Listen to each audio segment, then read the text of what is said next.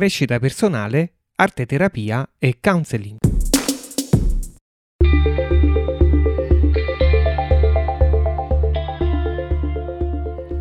Regole per la navigazione notturna degli Ulissidi del professor Antonio Mercurio.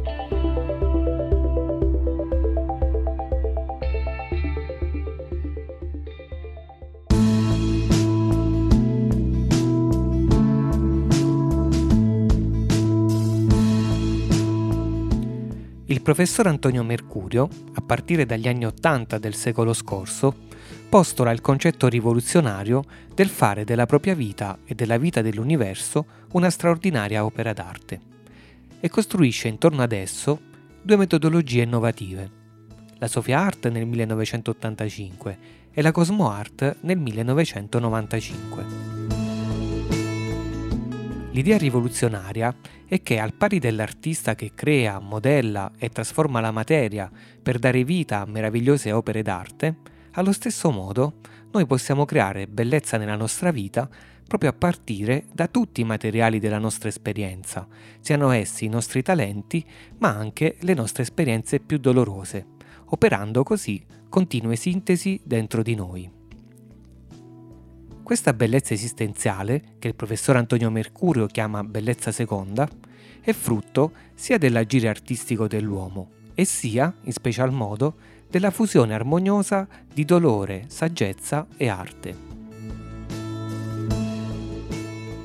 In questa chiave, il dolore viene visto non più come una punizione da espiare, ma come una incredibile forza cosmica che serve per creare riusciamo a creare bellezza nella nostra vita quando accettiamo, come l'artista, di entrare nel travaglio creativo e di dare, con saggezza e arte, una nuova forma a questo dolore, andando oltre, acquisendo sempre nuove identità.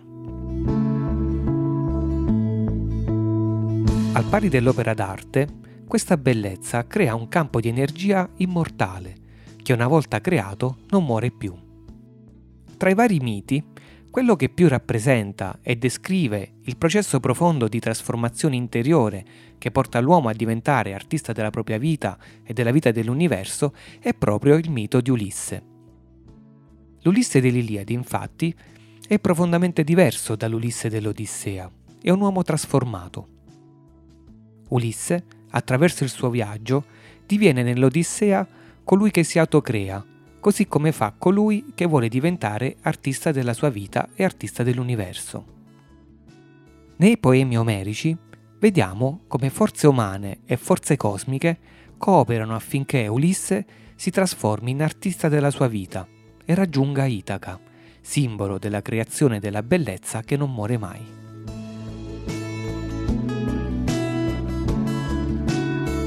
Gli Ulissidi allora sono coloro che nel vivere la loro odissea quotidiana si ispirano proprio all'agire di Ulisse, che passa dal viver bruto all'agire seguendo virtù e conoscenza.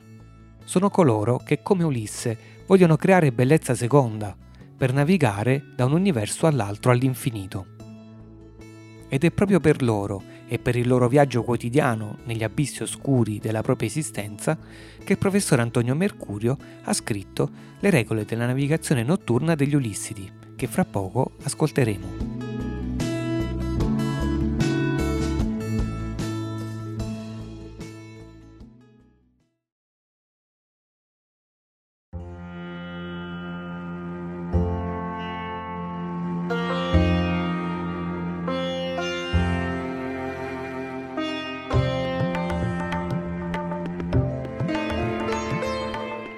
Narra Omero che Calipso ha insegnato a Ulisse le regole della navigazione notturna in alto mare.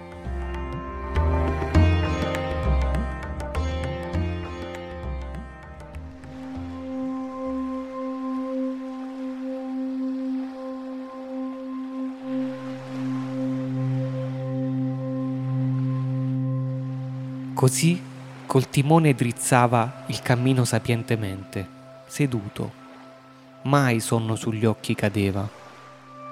Fissi alle Pleiadi, fissi a Bote, che tardi tramonta, e all'Orsa, che chiamano pure col nome di carro. e sempre si gira e Orione guarda paurosa. E sola non apparte la vacri d'oceano. Quella infatti gli aveva ordinato Calipso, la dea luminosa, di tenere a sinistra nel traversare il mare. Per 17 giorni navigò attraversando l'abisso. Al diciottesimo apparvero i monti ombrosi della terra feacia. Era già vicinissima.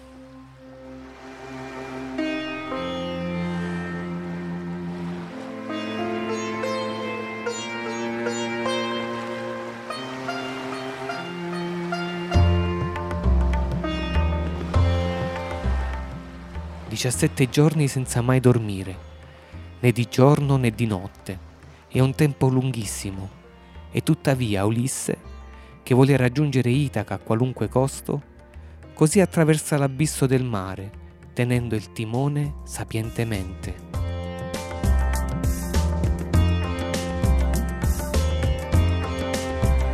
Così, a volte, toccherà pure agli Ulissidi attraversare gli abissi della vita ed è giusto che esse apprendano l'arte della navigazione notturna in alto mare. Per questo ho preparato alcune regole che ritengo di particolare importanza. Antonio Mercurio